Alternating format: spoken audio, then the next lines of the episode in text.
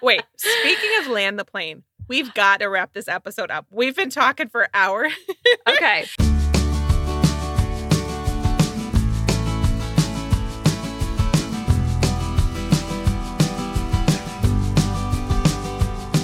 Welcome to Book Talk Etc., a podcast bound to grow your TBR. I'm Tina from TBR Etc. And I'm Renee from It's Book Talk. This is a conversational podcast about books and more from two Midwest mood readers who are easily distracted by new releases. Today is our Stephen King special. We'll share something that we've been loving lately, review our latest read, and have book talk about Stephen King. Why do we love his books and what makes him so popular? We'll wrap things up with our shelf edition. We're a new podcast, so if you like what you hear, we'd love for you to follow us on Apple Podcasts or wherever you listen. And if you have a quick minute, please consider leaving us a review. It helps us find our perfect listening audience. Hey, Tina. Hi, Renee. How are you? I'm great.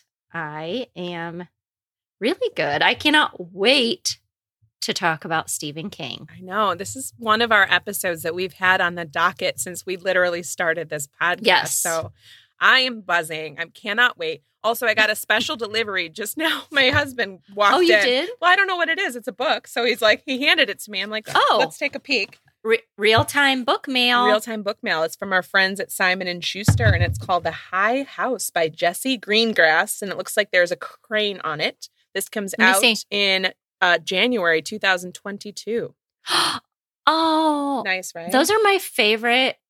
And I don't know the difference between cranes and herons. Oh, you're right. but neither they're I. always yeah they're always at the lake we have where those we go. too. Yeah. and i have um two print copies that i ordered for our wall up there Oh, really? and i wait yes i waited six months during covid for Right, pottery because- barn to get them in i Mhm. love those birds i need that to makes actually me happy. i do it's it's a single Google away for me to find out the difference between a crane and a heron, and But I, I mean, haven't done it. Sometimes it just feels like that. It's too much. You know, it just there's too many other things to Google. best to leave the mystery in your brain There you sometimes. But I do love those birds. That looks like a mystery. I wonder if it is. I'll read. This is our bonus shelf edition Oh, it's a climate disaster. Oh, you know I Oh. love my new climate. Okay. Okay. All right.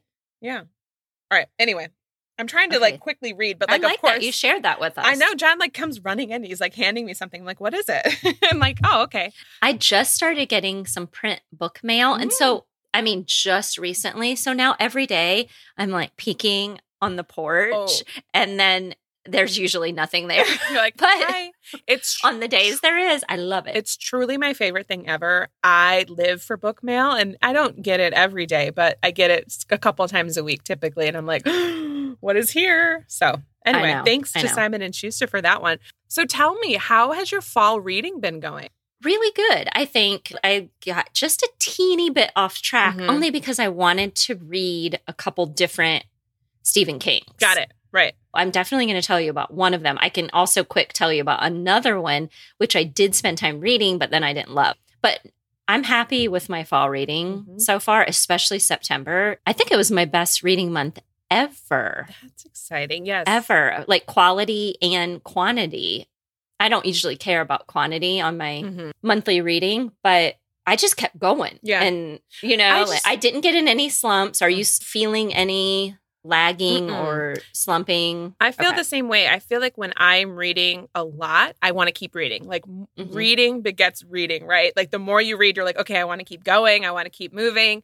My fall reading has been awesome. I've been doing pretty well with almost all spooky, creepy, thrilling reads. Not on, I guess it is on purpose, but I feel like every year I set out to read creepy reads, but this year I'm actually doing it. So I'm feeling Me too. pretty proud. And thanks to the podcast, probably for us being able to focus like that. True. And I am glad that I have crossed some of those off my list Yes. that I've been wanting Yes. to read every fall.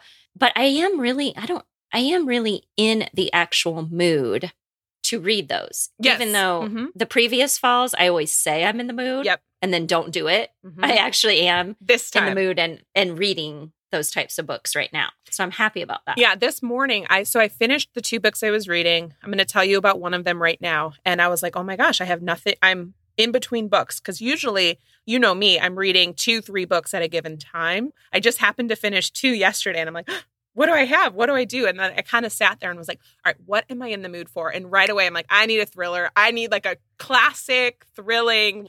I don't care if it's popcorn and kind of goofy. Like, I want a thriller. So I picked up Five Strangers by Oh, you did. by somebody. Yeah. Somebody wrote it.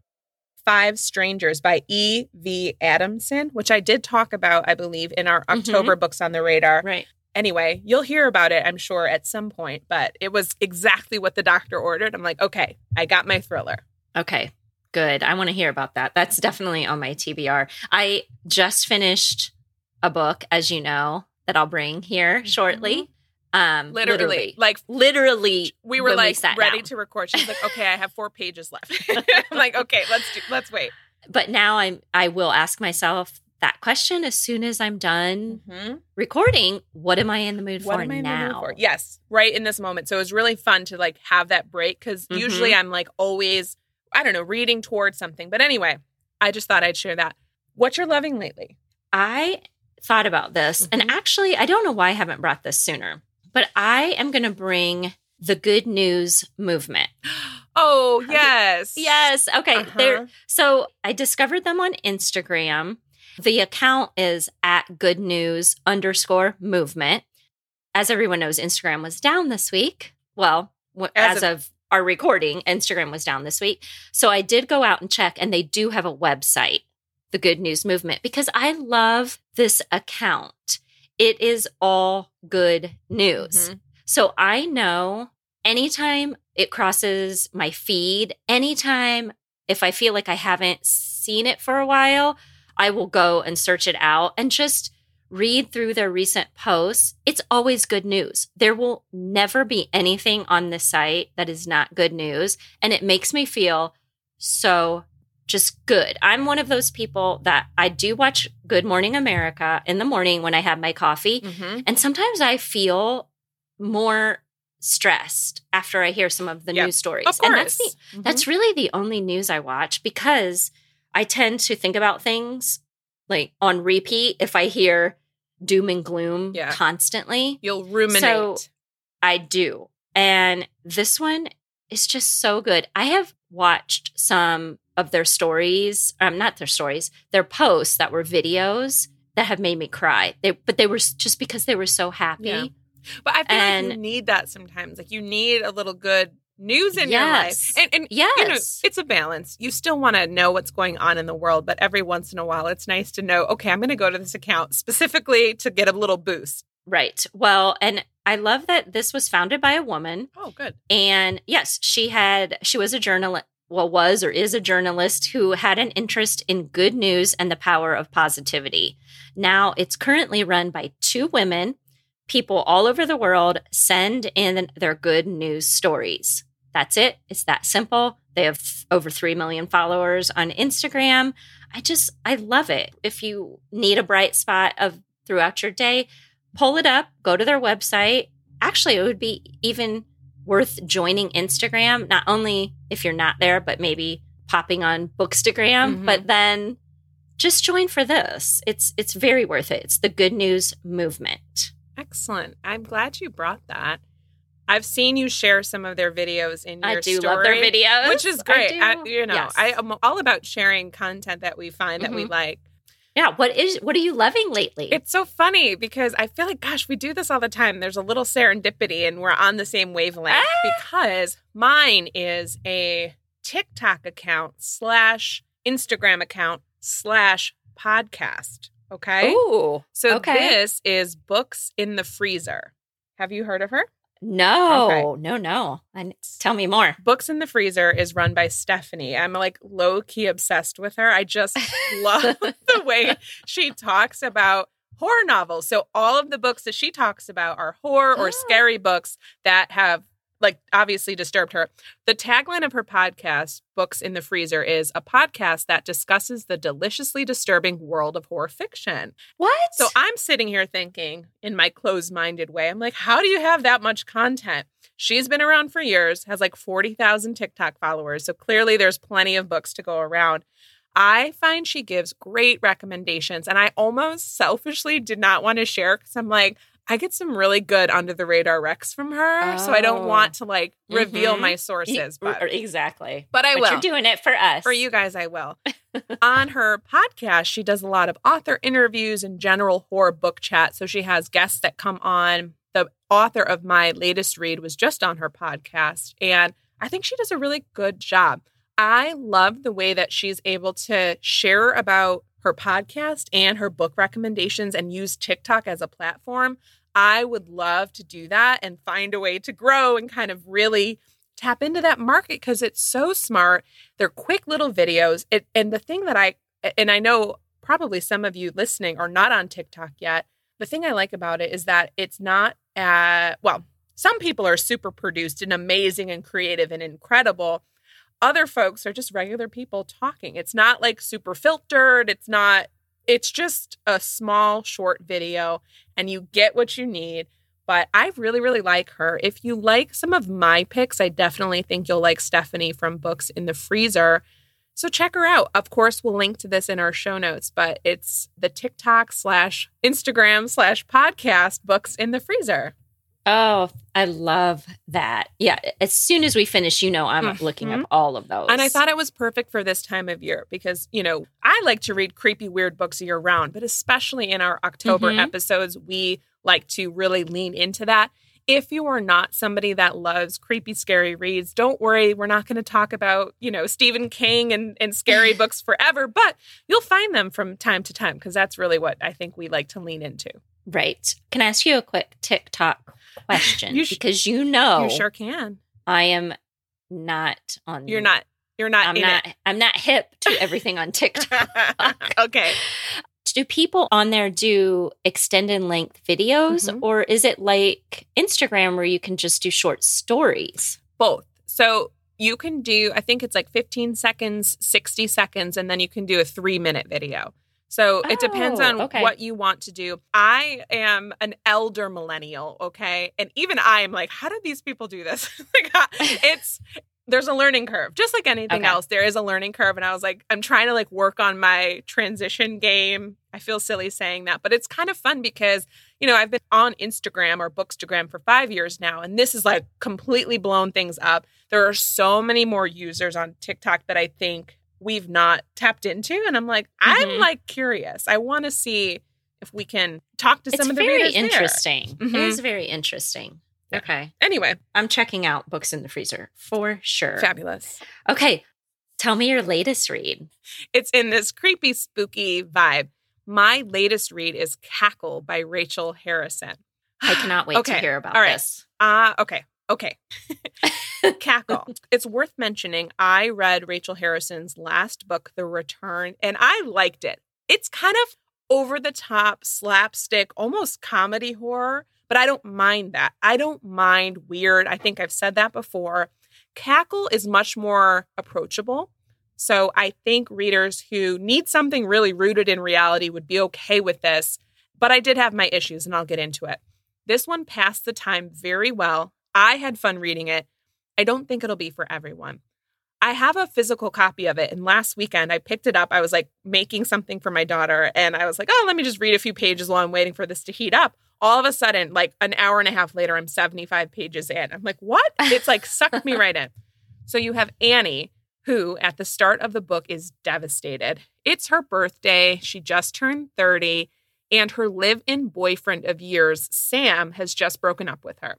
He gave her the old, I love you, but I'm not in love with you oh, anymore. jeez. so she's forced to move out. She's a teacher and she cannot afford to rent a place in Manhattan on her own. And she feels like, okay, I'm too old to have a roommate. So she finds a job in upstate New York and moves there. Surprisingly, when she gets there, things work out. She finds a cute place to rent. She gets another job teaching. And the town itself seems really charming. There's like cute little shops and there's a little coffee shop. And she's starting to get to know people. But despite all of this, she is still not over Sam. So she's at the liquor store and then she meets Sophie. Sophie is stunning and generous and enigmatic. And she seems to take to Annie right away. But Annie's like, okay, there's something a little bit off about Sophie because, as nice as she is, the people in the town seem to be afraid of her. She lives in this gorgeous mansion at the edge of the woods, and Annie becomes captivated and falls under her spell. Now, there's some mentions of spiders and a couple of things that would fall under the lightly creepy category, but I swear, I even think sensitive readers would be just fine with this. What I liked about this, it is about friendship. It is about finding yourself and you really get to see Annie kind of go through this character arc. It's about refusing to make yourself smaller to appease other people. I found myself laughing a lot and I wanted to be friends with Sophie, even though you're like, wait, is she a good witch or a bad witch? What's going on? but what Rachel Harrison is really good at is this writing a very vivid image. I could see Sophie's mansion in my mind. I got hungry from the description of the food and the drinks they were having. I have one issue with the book that comes out toward the end that left me with a question mark, but I'll get over it. It wasn't enough for me to say I wish I hadn't read it. I was just like, wait, how is this possible? So mm-hmm. if you've read it, DM me and I would love to chat about it. I'd call this kind of a twisted fairy tale meets horror story. It's a late coming of age novel with some excellent magical elements, and I thought it was perfect for the season. So, this is Cackle by Rachel Harrison. Okay, great. I am very curious mm-hmm. because I did read, actually, I listened to The Return at the end of August. Mm-hmm. I have not even brought that to the podcast or shared it anywhere, but it was such a binge listen. And yes. that had been yes. on my fall TBR mm-hmm. forever. It but came it out went, in 2020. It, oh. but forever Wait, in our terms. Uh, okay, it felt forever. it came out in 2020. Yeah. Uh-huh. Are you sure? I'm gonna Google it now, of course. Okay, well then it was in my face everywhere on Instagram yeah. last year March, or something. It came out in March 2020. Okay, I saw it repeatedly. I just read it. Well, the book is very striking. Both of these covers are amazing. They're both by Berkley, and Berkley has some of the most gorgeous covers, in my opinion. Right. The return is neon pink. Like you cannot miss this cover. So that might be why you, are like, okay, I'm seeing and this. And I do think the audio was great, mm-hmm. and probably I don't know how I would have felt about it in print. It went so bonkers and bonkers. off the wall. Absolutely. It went completely uh-huh. bonkers that yeah. then I kind of I was like, oh yeah but that doesn't mean I didn't still consider it a complete popcorn mm-hmm. thriller type read. And and those are hard to judge. Yes. Because when you binge it, kind of like I did with The Cabin at the End of the World, mm-hmm. I binged it. Oh, but then it's just not what you want it to be. Yeah. It goes crazy, nutty, bonkers. So it is what it is. That makes me think, okay, Cabin at the End of the Woods could be a Tina book. Like, I like bonkers. I don't mind weird. It definitely could be for you. Uh-huh. I'm going to try it, I think. Cackle is much less weird than The Return. Absolutely much okay. more approachable. I initially texted Renee and said, I don't know if this one's for you, but now I'm like curious. So if you get a couple hours and you want to take a listen, I would love well, to know. Okay. And what I did really like about the return was the friendship between the girls. Ooh, okay. I really like that aspect of it. You have this friendship in Cackle. You'll you'll get okay. to see them explore their relationship. I don't want to give away too much. I okay. I really really liked the evolution of the characters, put it that way. Okay. And it was kind of cute. There's like one side character that's really adorable in a way that I wasn't expecting. Okay. So. And you know what? I mean, I think you just confirmed too. These books can be read quickly. Oh yeah. Right? You don't need like 5 days. Oh, and- I wanted to keep going back to this book. I'm like, why am I so sucked into this book? It's I guess simple on its surface, but I was like, oh, I got to see what happens. What are the girls okay. what are the girls yeah. up to? uh, so, you've got me intrigued. Okay. You've got me intrigued. All right. Uh, well, no matter yeah, I'm going to give it a try. All right. Okay. Well, speaking of books that may not be for both of us, tell me about your latest read. I don't think you're going to say the same about my latest read. Okay, I'm happy with it. I am happy because you know I wanted to read Once Upon a Broken Heart yes. by Stephanie Garber. And I finally got myself a copy on the day it was published. And I initially thought this was adult fantasy. It's mm. not. It's, it's YA fantasy, okay. but here is the setup. For as long as she can remember, Evangeline Fox has believed in true love and happy endings until she learns that the love of her life will marry someone else. quick side note I did bring this as an October books on the radar, maybe. So I, I'm not going to give the whole synopsis. So basically, what she does is she decides to stop the wedding of who she thinks is her one true love.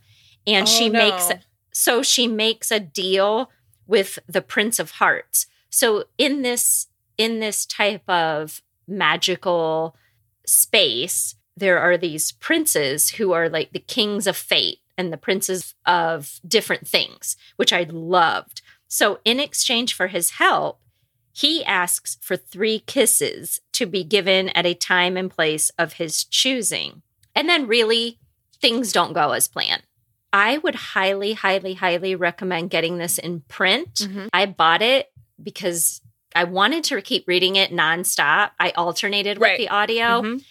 I would stick with print. Oh, interesting. Okay.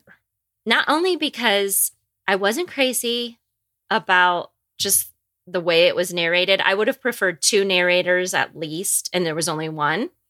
So the voices aspect, but the print copy has this illustration at the beginning where you get to see all of the different kingdoms and the castles. Oh, I kept referring back to that. So I really, really enjoyed that part of being able to look and see where the characters were. You guys, you know, I don't read a lot of fantasy. hmm I do not. There is something about this type of story that I can't resist.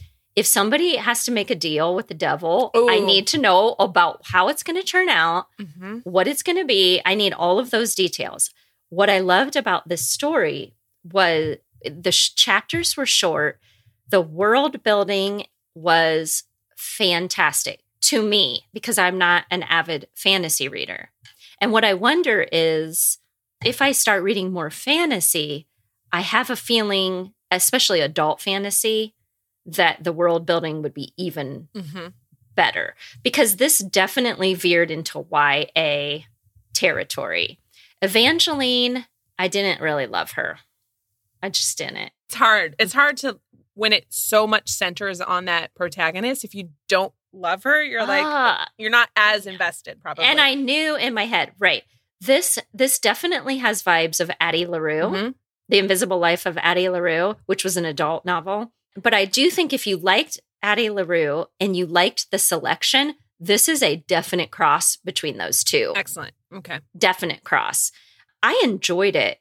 I enjoyed the fairy tale aspect because she talks about and sets up fairy tales. Mhm. And you think that Evangeline thinks she can trust certain people, and then she can't. There's a curiosity shop that sells books, and I just loved everything about that. I really, really liked at one point there was a murder. and for me, I was like, Ooh. ding, ding, ding, yeah, ding, yeah, ding. yeah. Okay. I didn't know there was a murder coming. And now I'm really here for this story and I need to find out what happens. That was great. It definitely went in unexpected directions. So if you read the synopsis and you think you know where this story is going, I, I promise you, you're going to be surprised. I was surprised. I would prefer a more adult type of fantasy only because it got a little too angsty in parts for me, but Mm. that's just me. Mhm. That's just my preference. This was really magical settings, though. They went to balls and they wore, you know, sequined and f- everything was just magical. I loved all of that. I think it's a perfect fall and winter read. And if you need to change a pace from gory or Yeah, or or horror. or if you need a change of pace from Stephen King, some Stephen King type of books, this would be great. I like it. Be prepared though. This is the first in a new series. Oh, So you know what that means. what does it mean? It means there's some cliffhanger Oh, at the end. you gotta wait. Yeah. Mhm. It's not huge, but there not every not all questions will be answered. Got it. Not everything is going to be tied up in a bow. And I am personally okay with that. Yeah. I would prefer to have books waiting, but I'm okay. And I'm definitely going to continue with this series. That was Once Upon a Broken Heart by Stephanie Garber. Okay, I'm very happy to hear this because I know you're excited. It sounds I like uh, it's got a lot of the elements to books that I think you like. I have two questions. Okay. One, did you read Caraval by Stephanie Garber? My Goodreads says yes. I have no memory of it. Okay, I did read it. I did not like it. There were elements that I didn't enjoy. Now, I- I, I not. think I gave it 2.5. Okay. Well, I did. On my Goodreads, I gave it two and a half or three. I don't even know. okay, so but you liked this one better.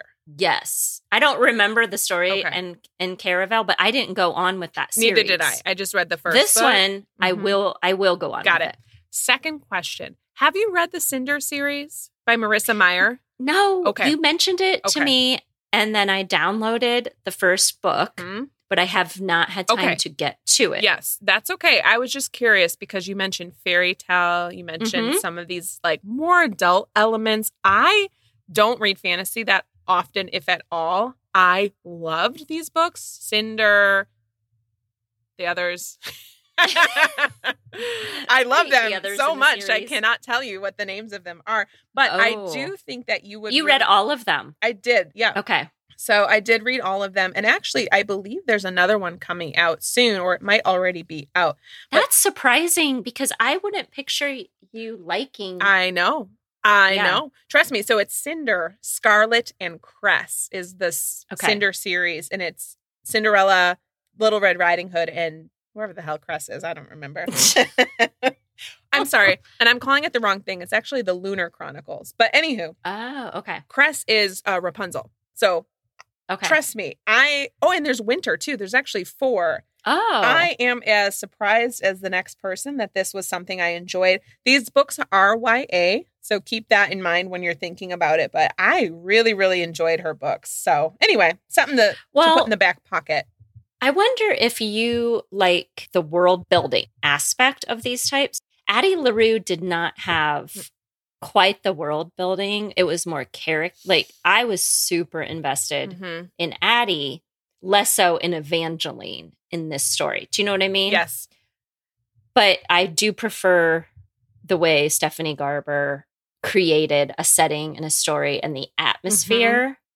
You'll That- definitely have the atmosphere in the Lunar Okay. Chronicles. So anyway, I'm going to squeeze it in. All right. all right. Okay. Sounds good.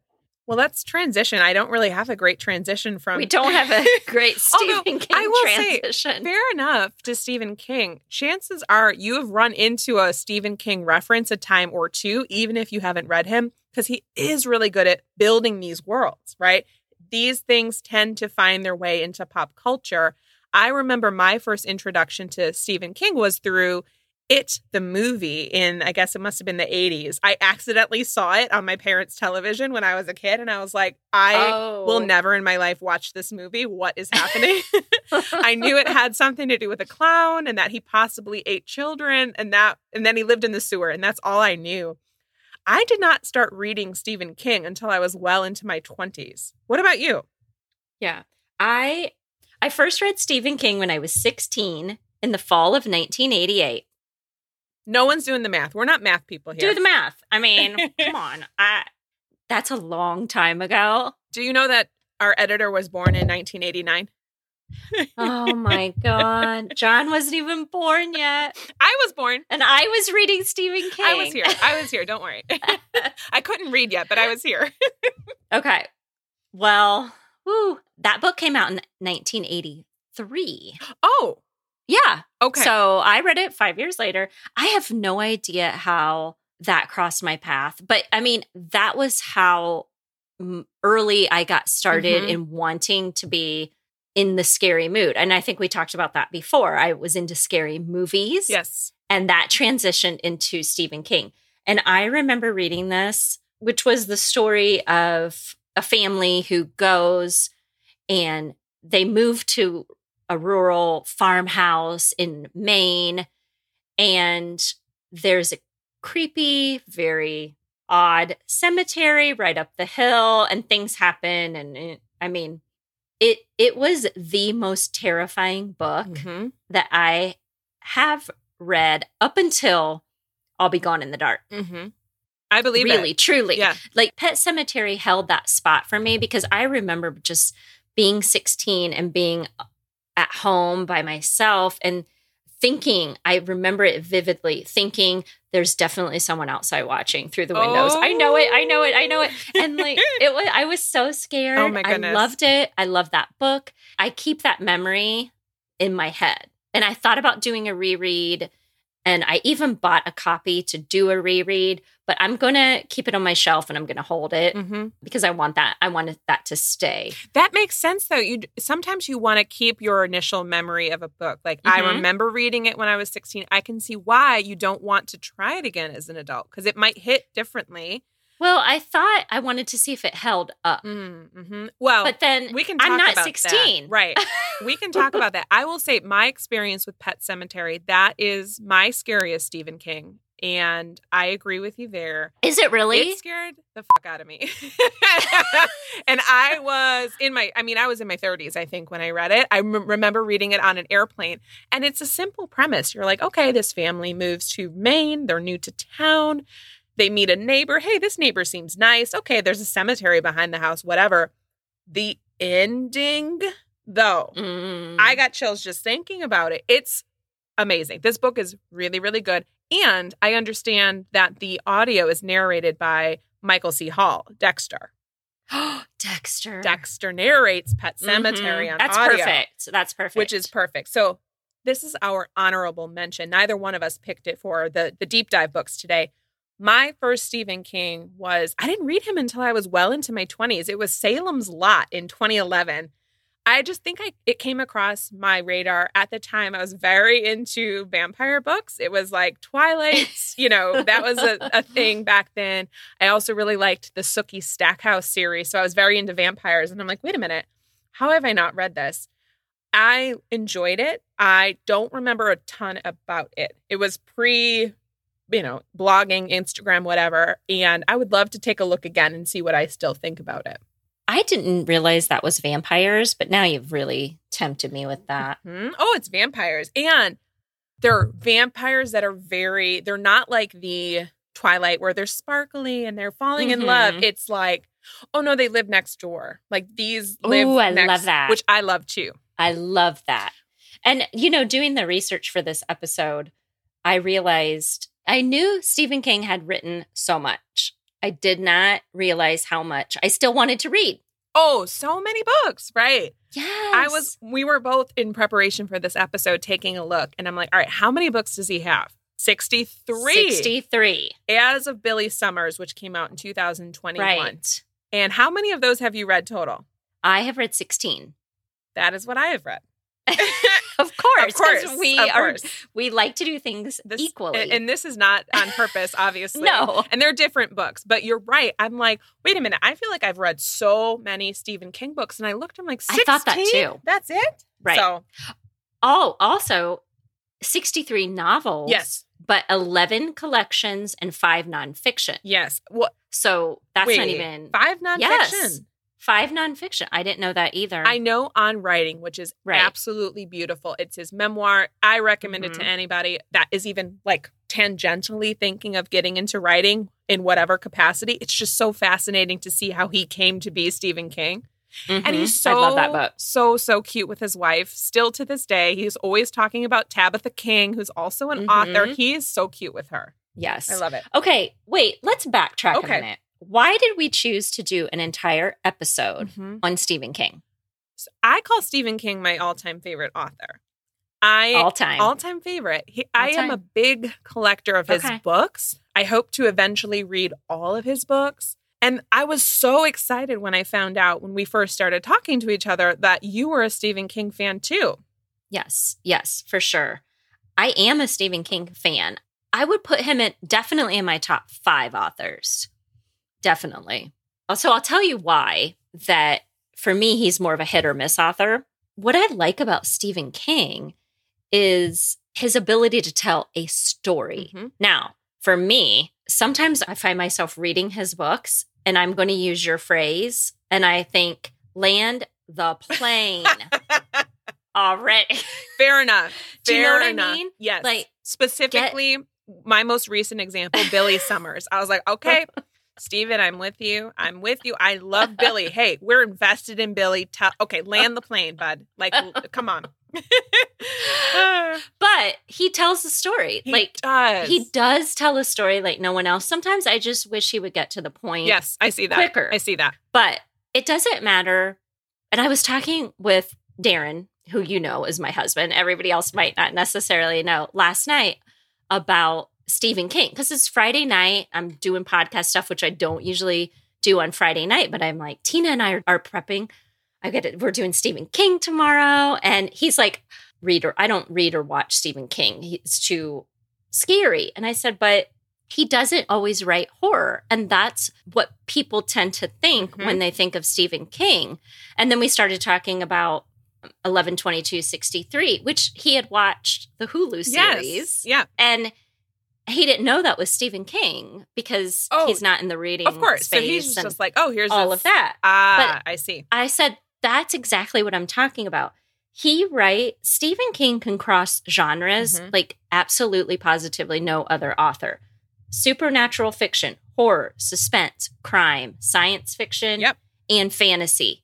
He does it all and you never know what you're going to get Yes. with his books, Mhm. right? You don't. And that's kind of the fun, I think, for us at this point. I'll pick up whatever he would. I'm like, all right, what what story you got for me? I don't care what it is. you don't know. And you don't know. don't know. And I think you can tell a difference probably between his newer books and some of his more classic novels. But the man has been writing for 50 years, probably at this Yeah. point. I mean, he's not a young man anymore, No. but he manages to evolve. Like, I feel like his stories evolve. It's not the same thing over and over. Okay, we're going to get another this and that. Certainly, he's got elements. You know, you're going to have characters probably that you connect with or that you're you're going to get that character building, Mhm. but he evolves. He gives us new stuff. It doesn't feel like the same thing, which is why for me, I did not call I don't call him hit or miss. For me, a hit or miss author is somebody that it's like, okay, here we go again. It's the same story, but like in a new setting. Oh, that's what you that's how That's you how think I hit or miss. hit or miss. Okay. It's not as though I don't like every book. I've never read a Stephen King book that I patently don't like. There's a couple, and I'll talk about this in a minute, but that I'm like, oh, I know this isn't for me, but it's good. I know that it's good. I know that he's going somewhere. I know that I'm not in the mood for this right now, if that makes sense. Okay. sense. that does make sense. Hit or miss to me means I do not like everything you write, Mm-hmm. But I'm going to try Okay. as much as I can because I mean, obviously I haven't tried all of his books, Right. but I have tried a lot. I just didn't like a lot. Mm-hmm. I absolutely hated Under the Dome. Interesting. hated. Hated it. I can't even tell you, other than the fact that it takes place literally under a dome, what anything else was about. There's an adaptation of this one too, I think. I, I'm sure. There's I, a million. I don't even know if I skimmed it Mhm. or just finished it. I didn't write anything about it. I gave it one star. Wow. But you know what? The very next book that Stephen King comes out with, I will be there reading Mhm. or trying to read it, or if I if it sounds reasonably up my alley. Got it. I mean, but here's the interesting thing about him too. Billy Summers, his most recent book, after everything he I love that book so Mm-hmm. And there's so many of his older books that I didn't love, but then here he goes Right. with his brand new See? 2021 and he blows it to me blows it out of the Right. park with Billy Summers. So he's still writing great stories. hundred percent. And I know uh, we've we shared the books we're bringing today because we didn't want to overlap. And I know one of your favorites is something that did not come out that long Mm-hmm. that long ago, which I think is amazing. The one that I would call my least favorite Stephen King book that I've read is The Gunslinger. It's book one Okay. of his what's that called? That series, The Dark Tower. It's book Oh, one. okay. It's book one of the Dark Tower series. Here's the thing. I was confused. and I'm not too I'm not too proud to say that. Like as a reader, sometimes I'm like, what is happening? Like, where are we going? What I liked about it was that I could tell he was really building a story. I mean, this book has, I think, seven parts to it, and they're all chunky boys. So there are there's a lot to this gunslinger story. I read book one. It's kind of this fantasy western book, and there were great elements. I read book one and book two. I might dip back in because, again, eventually I want to read everything. But I found myself, I think I read it in 2020, right at the beginning of the pandemic. And I was like, you know what? Uh uh-uh. uh. i am not going to continue on with this right now. so for me, that was probably my least favorite. But ultimately, I think I'll give it a go at some point. But there's some others that are higher on my list to read. Okay. Of the Stephen King books that we've read, we can probably list those. Sure if since we're not naming all of them, right. we could probably we could put those maybe in show notes if we have enough space. I know um, the show notes, by the way, they're pretty stingy with the number. They're limited. We we so. can't we can't put everything, but we do our best. But I did do some Google Stephen King Google and of some of his interviews, and he's such he really seems like such a nice guy. Mm-hmm. He's been on Stephen Colbert quite a lot. And I thought I thought this was interesting. He gave his top his own top 5 favorite books. And they were Misery, Lisey's Story, The Stand by Me short story, Billy Summers, and another random short story I didn't write down. the last one was Survivor Type. It was a short story. Yes. And I looked Survivor. it up because I was like, where? I haven't heard of this. It was originally published in the Terrors anthology in 1982 and later included in King's own 1985 collection Skeleton Crew. So it's a short story that he wrote. But I was so fascinated because I was like, okay, these these what a wide range of stories. Like, yeah. Oh, I'm excited because I'm going to bring one of these. But yeah. and who knew? I mean, I love to hear what authors mm-hmm. enjoy as their favorite when they've got a, an extensive backlist imagine being so talented that those are your top five. You didn't even mention The Green Mile. You didn't even mention The Shining. Those aren't even in your top five. And those are like insanely amazing stories. right, right. Well, now that you mentioned The Green Mile, I'll tell you that is my that is my top book that I most Me too. still want to. Me too. It is? Yes, The Green Mile. 100%. Yes. Top the list. Because I take, okay, I messaged you before this episode and said, don't forget to bring a top yep. book that you still want to read. The Green Mile series, yes. I know mine. And we both You guys, uh, okay, we'll read it together perhaps at some point and, and yes. let you guys know. I have my mom. So back in gosh, who whenever they came out, I have my mom's tiny, tiny little skinny books that she used to have. There's like a five of them, I think. I have the original oh, yes. print of these oh, tiny oh, little do? books. Yes. And then I have the paperback with Tom Hanks on the cover for the movie. Okay. Oh, okay. I'm so Oh, see, can, I I didn't know there was a movie. What? Wait, no, The Green Mile. What do you mean you? I didn't know, and I'm a movie goer. I didn't know there was a movie. I did not. The Green Mile. Not. You didn't know there was a movie. I did not know there was a movie with Tom Hanks. No, no, I haven't. No. Okay. How did you not know? Okay. Well, I, was, I don't know. One of the questions I wanted to ask you is if you've watched any of his adaptations, the movies or the TV shows. Yes, and ran. I mean, I mean, random fact, random fact, he holds the Guinness World Record for. Yes, you know me, Tina. Oh my, my gosh, research. I'm giving her the face. The like, Guinness. yes, I love that. We know this. he he holds the Guinness World Record for the most motion picture adaptations from a living author. Mm-hmm. I could see as that, of, of course. As of 2017, so it's probably more now. 34 movies Amazing. have been made from his books and short stories. Amazing. 34? That's a cr- that's amazing. Yes. So I do not watch movies. We know this about me. I have seen the new Pet Sematary. I do not recommend it. um, I have seen the new It, both parts, and I've seen Misery, which I just watched recently because, spoiler alert, that's one of the ones I'm bringing. Um, okay. And then TV, I just saw 11 22 63. That's it. Well, I am an, an avid movie goer and I think I tried 11 22 63. Mm-hmm. I don't know why I didn't continue with that series. I just prefer the books. Yeah. However, and actually, I've never seen or read The Shining. Same. That's on my list. Okay. It goes The Green Mile, okay. The Shining.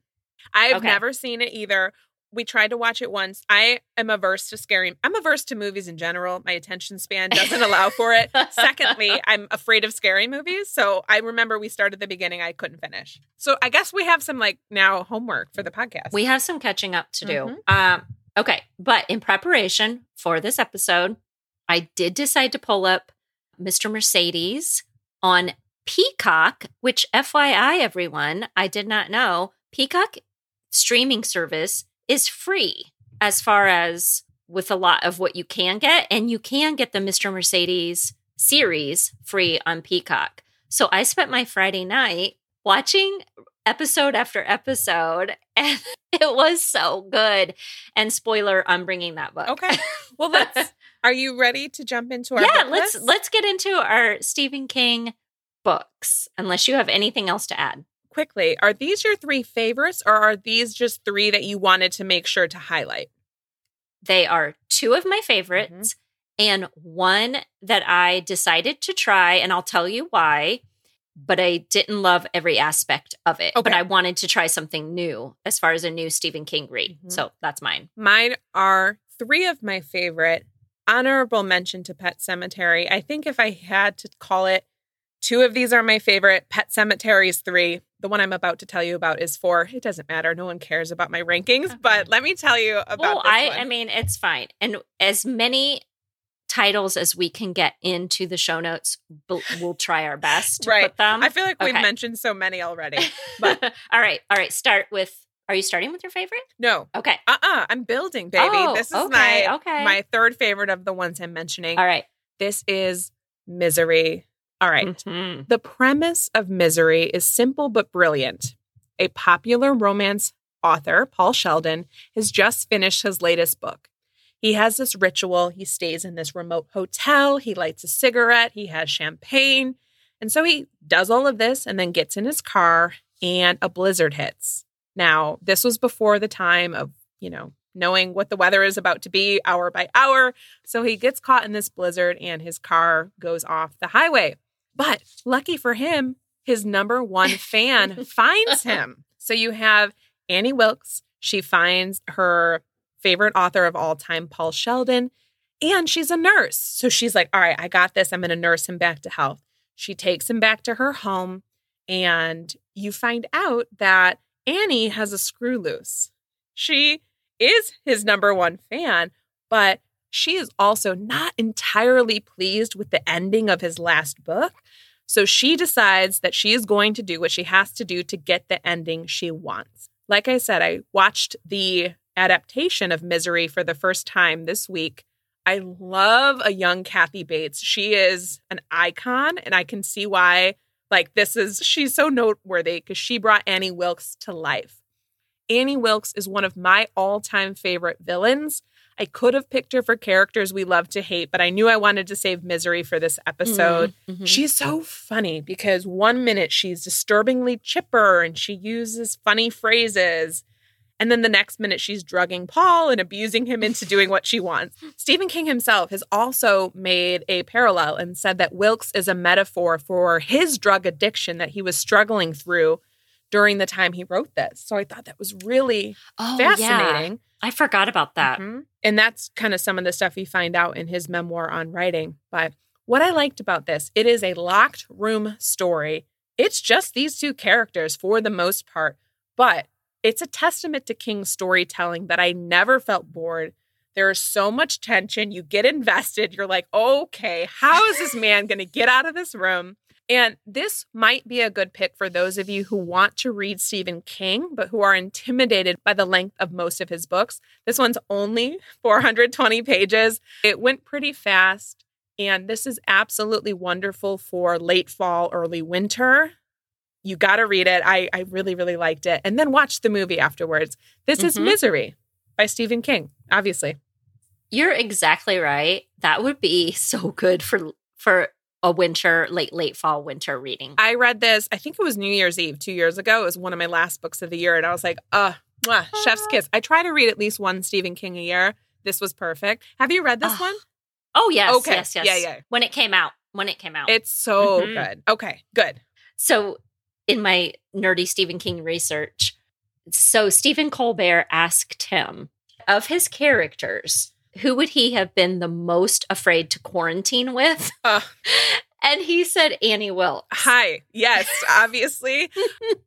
That's so funny though. And isn't that funny? Because she's a real, I mean, in the book, a real person. And yet she was the scariest person. There's big differences between the movie and the book. So if you've only watched the movie, I still think it's worth your while to read the book because there's kind of a couple big differences. Right. And I do Still think I. I well, I read the book first. I do think I watched, I know for a fact I watched that movie and she was great Ugh, casting so for that good, movie. so good. Oh my gosh. Really, really good. But definitely, yes, definitely read the book. But I thought that was funny that of all his characters, he chose her Right? because he said, and, and I think he said that she would have scared him with her cockadoodie. Yeah. Cockadoodie. yes. That's the crazy. Like, because she's like one minute, like, Paul, don't say that cockadoodie word. And then the next minute, she's like doing She's what she kill does. you. Well, you know, she's doing her her her best Annie Wilkes. So really, really oh good. my god, book. it was great. Good, good choice. All right. Okay. What's your first? Uh, my first is Joyland. Okay. And I wanted to bring this because I love it so much. Mhm. And it's one I would categorize as a Stephen King, I don't know, like an offset because it's one of his hard crime. ah. hmm He publishes it with a hard crime publisher, and the cover is not the greatest. It looks like a, a old school cartoon, and I Mhm. will say that that threw me off when I saw that, and I thought it was more like a comic book type of read. Got it. It is Mhm. not a comic book type of read. If you would like to try Stephen King and you don't want horror, you need to try Joyland. Here is the synopsis. It is set in a small town, North Carolina amusement park in 1973. This novel tells the story of the summer in which college student Devin Jones goes to work as a carny at Joyland, a local amusement park. Devin takes a summer job, hoping to recover from a broken heart. But as it turns out, Joyland was once the scene of an unsolved vicious murder, and the ghost of the murder girl sometimes haunts a popular ride at the park. It's not long before Devin decides to try to solve the murder. Over the course of the summer, he also meets a young mother with a dying child. For Devin, this entire summer, its consequences and revelations will change his life forever. I love this book. I loved this book. Okay. I will file this book under books that I love that I almost didn't read because of the title and cover. Mhm. Mhm. I can see that. It is not a great cover, but when I picked it up, this is perfection in the mystery and coming of age genre. Ooh. So if you Love it. like either one or both, you will definitely like this book. The setting is coastal North Carolina. And also, I love the idea of a throwback to the amusement parks of older years. I grew up going to amusement parks, and they're very, even when I was growing up, they were pretty high tech. This is old Mhm. school amusement Hell park. no, I'm scared of amusement parks. I don't like really? I don't like something that comes out of a van, appears, is there for three days, and then goes away. I am not getting on. What? Oh, I'm not getting on any of those rides. No way. I'll go walk around. I'll have like a treat, like a snack. You did not No, go to amusement parks and ride roller coasters growing up? I went to Six Flags Great America, which is uh, doesn't move. the roller coaster, the roller coasters are there. I'm not going into something that comes out of like the parking lot of a Walmart. And like all of a sudden, here's all these rides. How did they get there? Where did they go? Oh, You don't want to go to a traveling fair. Like No. we grew up going to the fair, No, which is what this was. I'm not going to a fair. No, I okay. Now, no, I I'm I'm kind of with you on that now, but I did that. Oh, I, we went every year. Did you go on those rides?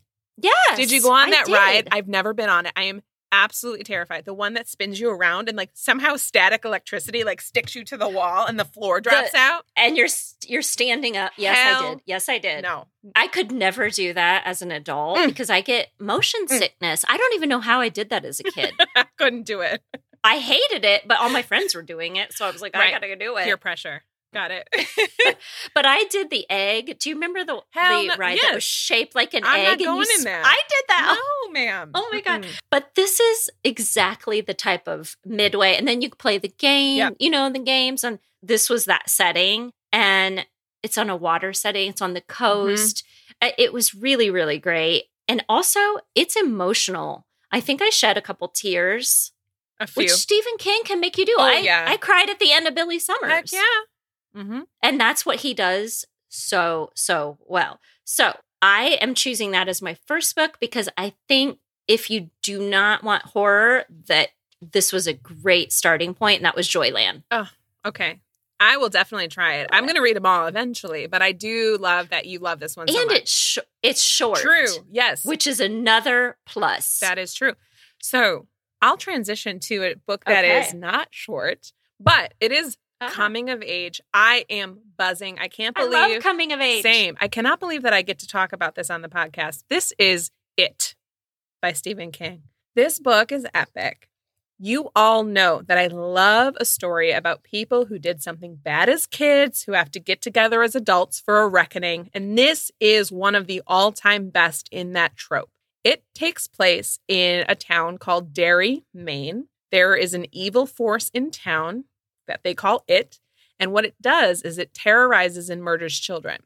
It is a monster that takes the shape of anything that can elicit the most fear from its prey. So it could be a bird, it could be a leper, a mummy, a clown. Very early in the book, you have the protagonist, Bill Denbrough, the leader of the group of friends called the Losers Club. And Bill has a little brother who he adores, but unfortunately, he becomes its first victim in the book. This sets off a series of murders, and Bill, along with the help of his friends in the Losers Club, sets off to kill this monster for good. And what this story does so well is it flashes forward and backward between the 1950s to present day in what's the mid 1980s, I believe. And as it turns out, the evil that they thought was a one time thing was dormant, and now he's back to claim more victims. Okay, this book is a chunky boy. It is 11, it's 1,142 Whoa. pages. Hmm? No way. Oh, yeah. But I think it's well worth your time. First and foremost, if you like stories of friendship, this is a book for you. The friendship between the members of the Losers Club is one of the best parts of the book. So you have these group of kids. It's Ben, Bill, Richie, Stan, Beverly, Eddie, and Mike. You've got these kids, right? And they fall into their own stereotypes and they get bullied. It breaks your heart. But King spends a lot of the time in the book letting the reader get to know them. These characters become so likable and it's very easy to root for them. And you find out that they all have their own issues and their own things going on at home. I also really like that this book gave the reader a sense of nostalgia. It kind of makes you wistful for your own childhood, even though I didn't grow up in the 50s, but I still was like, oh, okay, I remember playing outside. I remember how important your friends are. It's very, very coming of age. Now, the kids are the only ones that can see the evil because it's said that the kids are the only ones that have magic in their imagination that brings him out. So he kind of feeds on these fears. Now, this book is firmly of the horror genre, but it surprisingly has a lot of humor. These kids are facing their biggest fears in life, yet they're still kids and they find a way to laugh with one, one another and joke around with one another. If you like being spooked, this will get you there. There are some crazy scenes that I still think about and I could not look away from. Now, I love slash hated Pennywise. He's terrible. He's the absolute evil incarnate, but it was fun to, you know, watch him do his evil villain thing. I, I think I'll leave it there. I will say the one thing about Stephen King books, he's got so many, they've spanned so many generations. There's a couple scenes in this one that are hard to read as a reader in 2021 where I'm like, oh my God, that language is bugs me. Like, I wish there wasn't Okay. this scene at the end. But all in all, if you take the story as a whole, I still highly recommend it. And this was It by Stephen King. Another of his biggies I have not read. You've not read it. Oh. No, or Whew. watched the movie.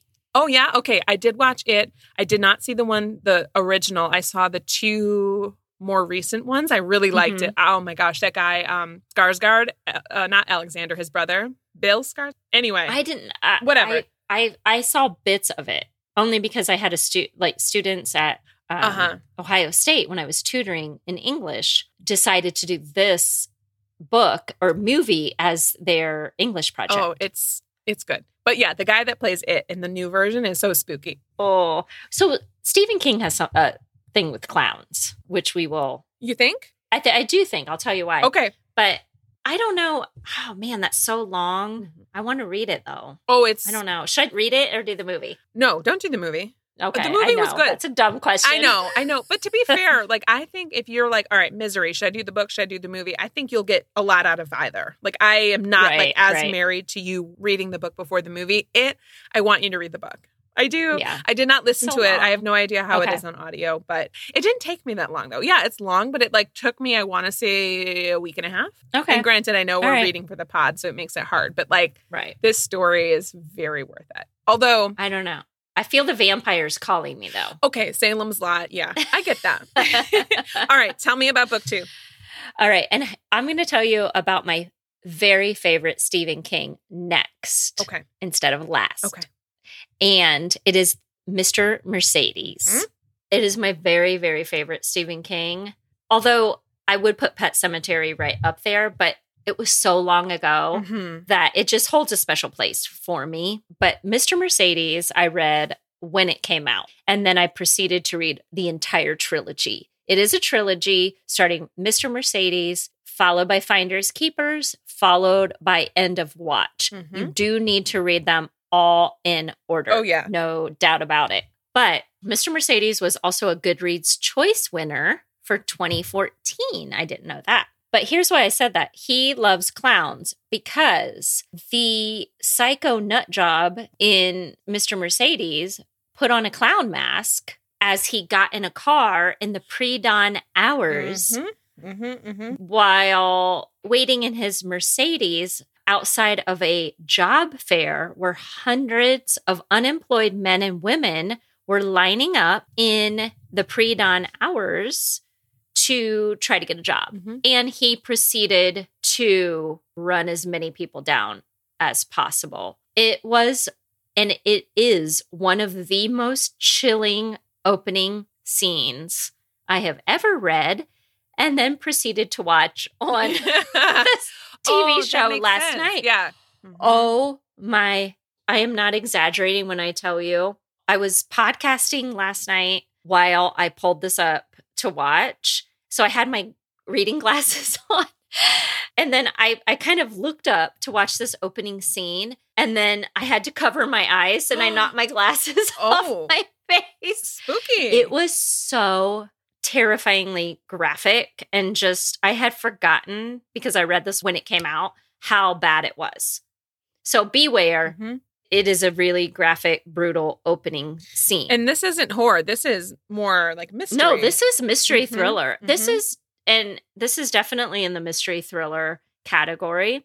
So, you have that opening scene and months later, you have ex-cop Bill Hodges. He is haunted by the unsolved crime because they have no idea who drove this Mercedes into this group of people. Bill is kind of your typical detective if you read a lot of detective fiction. He is depressed, he drinks a lot, he's kind of down on his luck, but he ends up getting a letter from the killer. Mhm. And from there, the story really takes off because that letter prompts Bill into a newfound frenzy to come out of retirement. He needs to catch this killer. And the interesting thing that Stephen King does with this story is we know who the killer is. Mhm. It's Brady Hartsfield. Mhm. And so Brady is one of the, I'm going to say this in quotes, best psychopaths Right. Right. that any author has ever created. Mhm. He is so troubled. He is a true, true psychopath. And what Stephen King has done with this story has created a good versus evil storyline Mhm. like no other. So Bill and Brady go head to head. We know what each of them are doing. Bill does not know how he's going to catch Brady, and Brady keeps teasing Bill. And in the meantime, it's building towards something very, very big that Brady has planned. And that is where most of the suspense comes from. Now, what I loved about this was the interesting and colorful cast of characters. I love Bill Hodges. Mhm. If I had to pick a Stephen King character to be quarantined with, as Stephen King did, I would probably pick Bill Hodges. I love, I just, because I would love to pick his brain and like Mhm. I, I I just love. Bill Hodges. I loved him. I read all three books. Mr. Mercedes was my favorite. And also, he ends up bringing in Jerome, who is a computer IT kind of techie kid. And then Holly Gibney comes in in book two, and she is a quirky, very OCD like type character that helps spell out. But it's just really, really good. If you like mysteries and thrillers with just a splash of horror, then give Mr. Mercedes a try. That's my take on that one. I love this. I agree. I actually listened to the entire trilogy. Wonderfully. Oh, I, I actually read this Okay. entire. This was before I did audio. oh, good. I'm glad we can give yes. the opposite, so I can. opposite yes, I can- perspectives because this one is great on audio. Is it? Mhm. It's the same narrator throughout. I also love these books. And oh gosh, you think you know where it's going to go. You absolutely do not. But I Mm-mm. loved the finale. Like I thought it was so smart. The whole thing is great. So I'm glad you brought that one because I was like, all right, we have to have Mr. Mercedes trilogy on the podcast. Uh, it's my favorite. And Stephen King can bring the not only the scares but the bittersweetness, Mhm, mhm. which is you know, Yeah. which you get in this story for sure. He does that so well. He does. All right, He does. he does. What's your next one? Okay. My final book is if we're talking about good versus evil, this is the ultimate book. You have my all time favorite King book. It is The Stand. Hmm. And this is the granddaddy of all apocalypse plague novels. and honestly, some people call this his magnum opus, his masterpiece. There are 675,000 ratings on Goodreads, and the average rating is 4.33. Whoa. This is my desert island book. One, because it's long. Two, because there are so many layers, you could read it again and again and still find new things that you like about it. And three, because maybe there are some tips in there that can keep me alive if I were stranded on a desert island. There are actually two versions of this book. You have the original published in 1978, and then you have the expanded version, which was published in 1990. They call the expanded version the uncut version, and this one has 1,152 pages. Whoa. And that's the one I read. This is about what rises within the people that survive a world killing, mutating flu virus. It explores what happens when the structures of society vanish. There are no laws, there's no structure, there is nothing. And it's about what the survivors do. Do they still try to behave with decency? Do they try and care for one another? Or do they lean into their more animalistic, selfish sides? It opens with a man escaping from a biological testing facility. He has been exposed and he unknowingly sets in motion a deadly domino effect. And he's spreading this mutated strand of flu virus that will wipe out 99.9% of humanity within a few weeks. There are some survivors that remain, and they naturally are scared, bewildered, and in need of a leader. Keep in mind, and, and granted, Stephen King only focuses on the US, but these people do not live close to each other. You have people in the Northeast, you have people out West, like they are not close.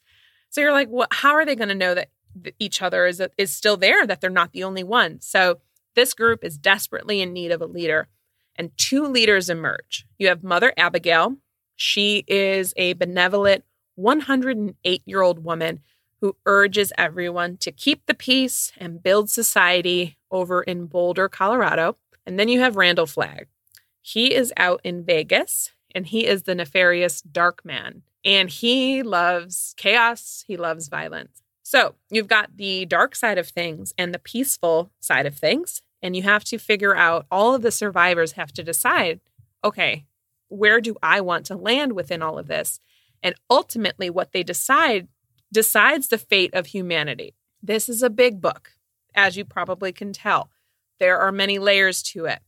This is horror, but it's not scary in that there are monsters or, you know, scary clowns hiding in the sewers, though you have some horror elements to it. What is scary is that this is about humanity. It's about what people will do to survive. And despite all of this, there's elements of hope. That's what I loved about it. I grew to absolutely adore these characters. I wanted the best for them. He really gets you involved. He really gets you to love these people Not all of them, naturally, but you're kind of sitting there like, how is this going to end? It's brilliant. I cannot recommend this highly enough. I think it's worth the page count, although I also think it is worth the page count. So now I've given you about 2,200 Oh, yes, have. pages Yes, you have. to read. So I can't pick one over the over the other. I think if you're like me and like an apocalyptic novel, you have to read The Stand. It's like a classic in its genre. I think if you're just more casually into horror and curious, read it. This was The Stand by Stephen King. I keep Okay. saying by Stephen King. Obviously, it's the it's the Stephen King episode. but- author author is given you answered my question when you were talking Mhm. i kept i was i was planning on asking you did you love so many of the side characters Yes. like that's Mhm. and that is what he Oh, gets that's it. That's to do right That's the thing. I love a plague just because I'm curious and I think it's fun to see Mhm. people like weigh out like, okay, are they going to survive? Are you one that's immune? Are you not? right But what I loved about this was the characters. And mm-hmm. I can't tell you why or who I loved, but Mm-hmm. you really will come to gravitate towards some of these characters. If you read Wanderers by Chuck Wendig a couple of years ago and liked that, you've got to read The Stand. It's like Yeah. you can't have one without the other, in my opinion. isn't that also what stephen king does so well is he take it doesn't matter what character really Mm-mm. but he's going to show us that person and we're either going to love them or hate them Uh-huh. but it's i mean usually there is no like wasted random character Right. you're usually going to feel something Mhm. For Yes, his characters Yes, and it's so funny. You're absolutely right. Like even if like you, even if they're kind of a super super minor character, you still cared about them. I'm thinking about Billy Summers, one of his Mhm. friends. That's toward the end of the book that we won't mention because Right. spoilers. But I cared so much about this person, and like Exactly. we saw him for like I don't know, 25 pages out of 500. right and if you think about that how does he do that i don't know but he does it If I could figure it out, I would be rich. he does it and that is why we're devoting a whole Yes. episode to stephen yes, king Yes, yes. Yes. But here's the other thing he does. And and I've read this from other authors that talked about him. He is not afraid to kill his darlings Mhm. and he does it. Yeah. And that is That's another thing about you don't know who he's going to make you feel attached to Yeah. and then kill. Yeah. I And guess I that- never thought about that. I mean, you're absolutely right. That's part of the thrill of it, I guess, is like, you know, that he will go there if he has to. Yes, he definitely Mhm. definitely will. And that's all we can say about that. Yes. If we link to one of his, the, the episode where his, he lists his top five favorite books, Mhm. I want to encourage you not to listen to the beginning of that because he kind of tells you what happens halfway through the stand. He inadvertently spoils things a little bit.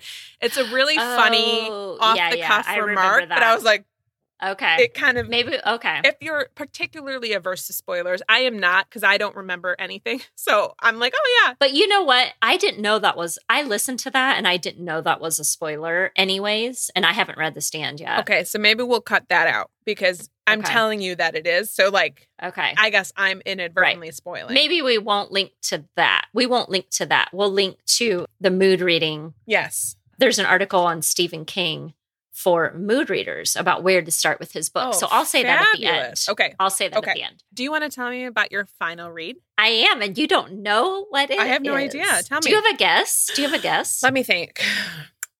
I think you're going classic. I think you're going. nope. Fun. no. Well, sh- No, you're wrong. okay. I don't know. I don't know. Okay. If it bleeds is my third. Oh, never in a book. million would I have gotten that. No. Okay, I decided to challenge myself with one of Stephen King's collections. So, If It Bleeds is four novellas. Okay. Oh my gosh. It is long. It's 450 pages or so. Wow. The reason I ended up choosing this, I wanted to pick a Stephen King that I could actually get through and finish, and not one that you were already bringing.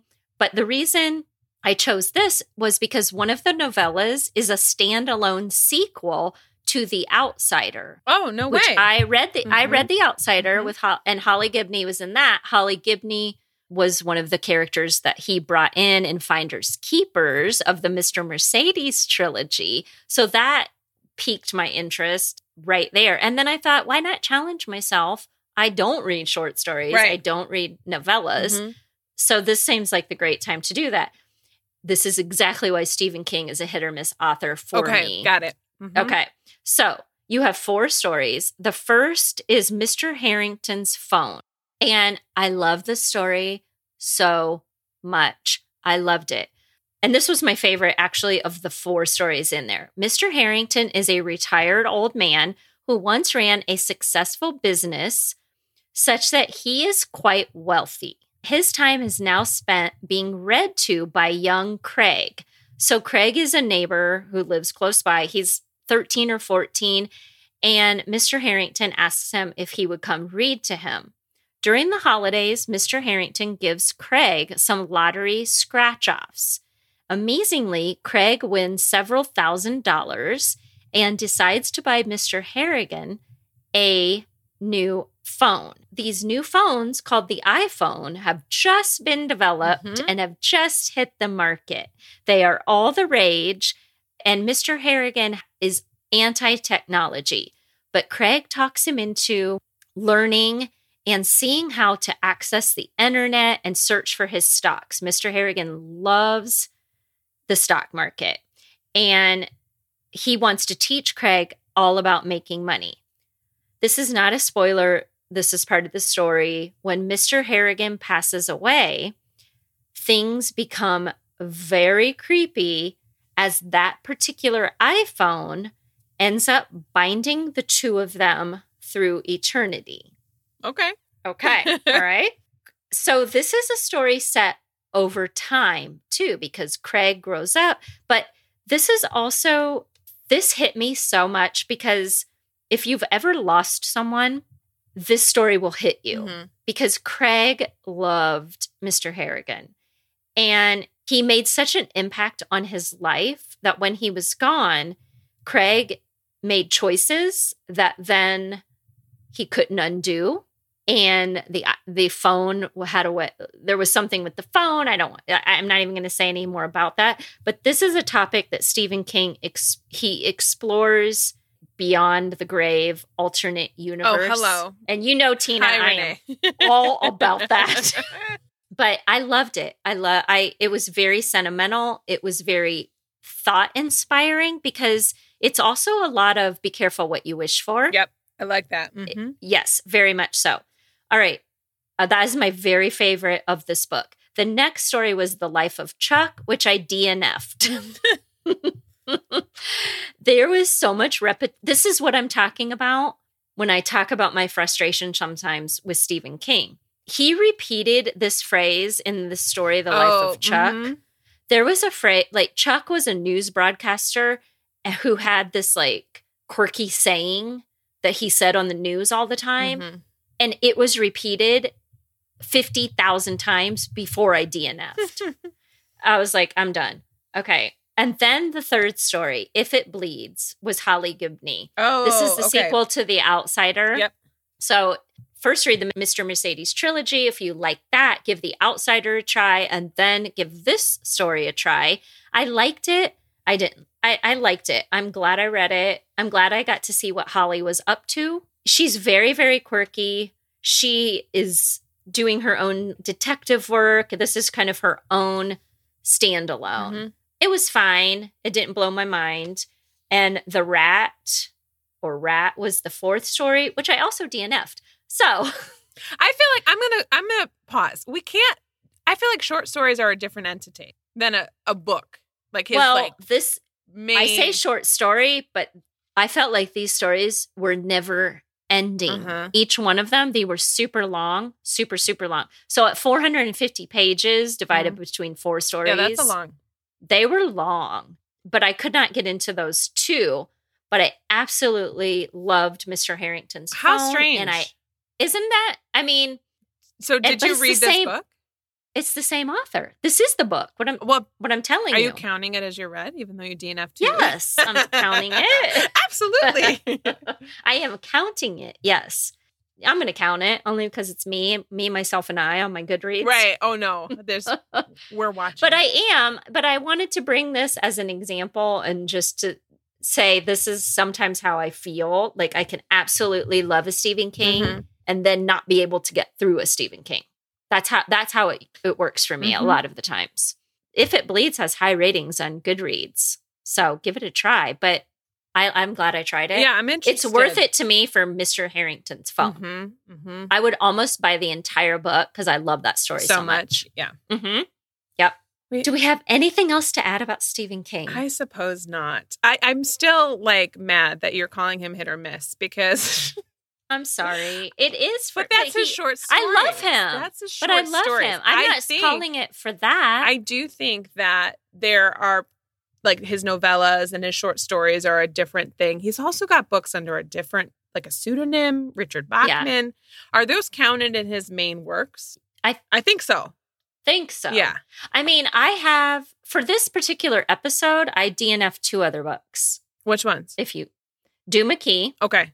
which I had always wanted to read, I I probably listened to that for two hours and Didn't like it. I was like, land the plane. I can't keep doing it. It's too long. It's too long for me to invest. and I'm Mm, sure, you know what I sense. mean? Mhm. It was just too long.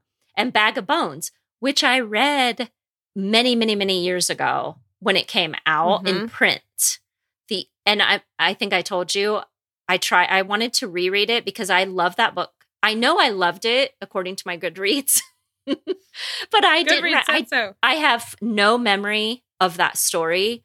So I wanted to read it again. And so I decided to listen to it. Mm. And Stephen King narrates That's it. right. And that did not in any way, shape, or form work. No, I don't think authors should narrate their own books. Ninety-five percent of the time, it's not good.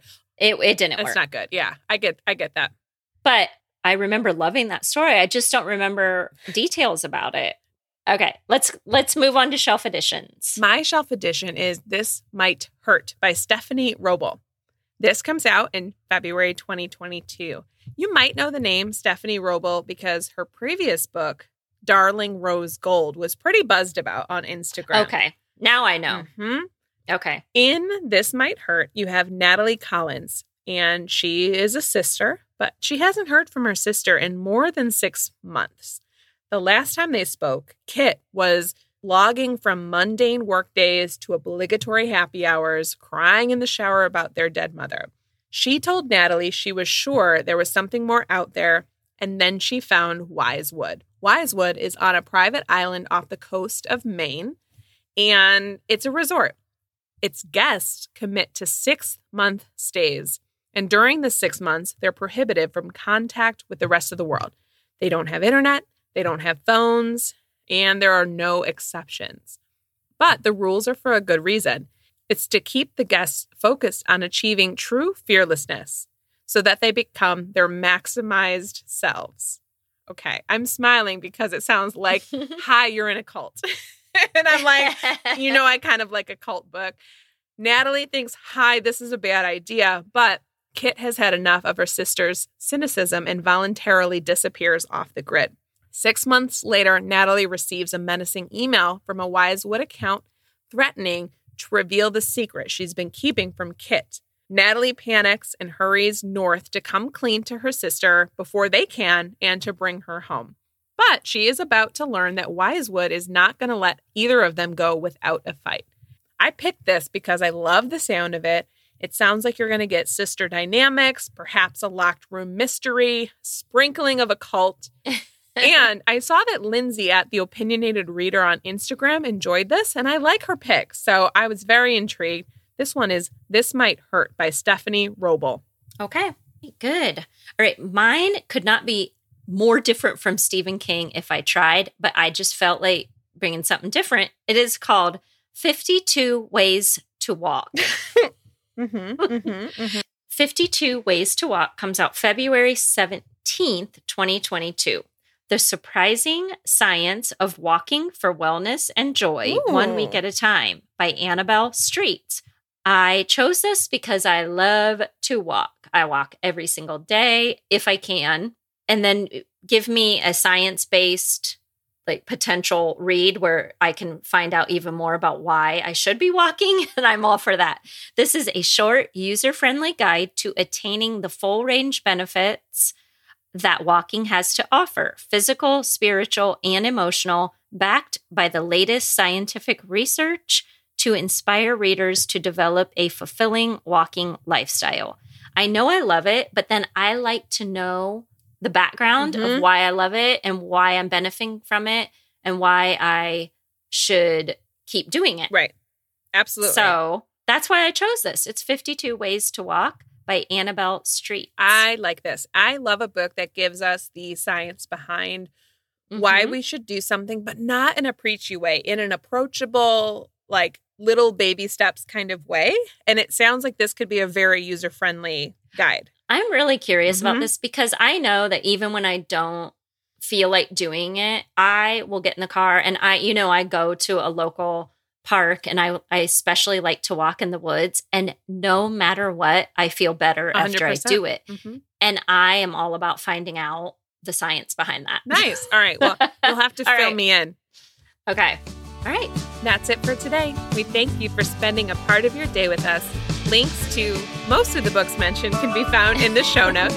If you enjoyed today's episode, you can help us out by following us wherever you listen and by leaving a review on Apple Podcasts. It helps us get our podcast out to new listeners and grows our audience. If you're interested in bonus content, please join us over on Patreon. Head to patreon.com slash booktalk, etc. and for $5 a month, you'll get access to our bonus episodes, including books we disagree on and books we DNF. You'll also get an invite to our private patron only Facebook page and the ability to suggest upcoming episode topics for us. Now is a great time to join because in November, we'll be hosting a mood reader happy hour where all of our patrons will get together on Zoom and share our latest reads. Feedback and questions about the show can be sent to booktalketc at gmail.com. You can also connect with us both at Book Talk etc. on Instagram, Tina at TBR etc., and me, Renee, at It's Book Talk.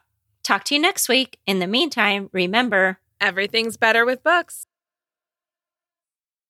Can you Okay. can you see me trying to desperately Yeah, um, look at mine. it's empty. It's empty. Ish amateur. Yeah, this was a Saturday afternoon delight, and uh, It's so fun. it's the most fun. Um, I'm gonna pause quickly. Can you hear this lawnmower, Renee? It sounds like somebody is mowing down my house.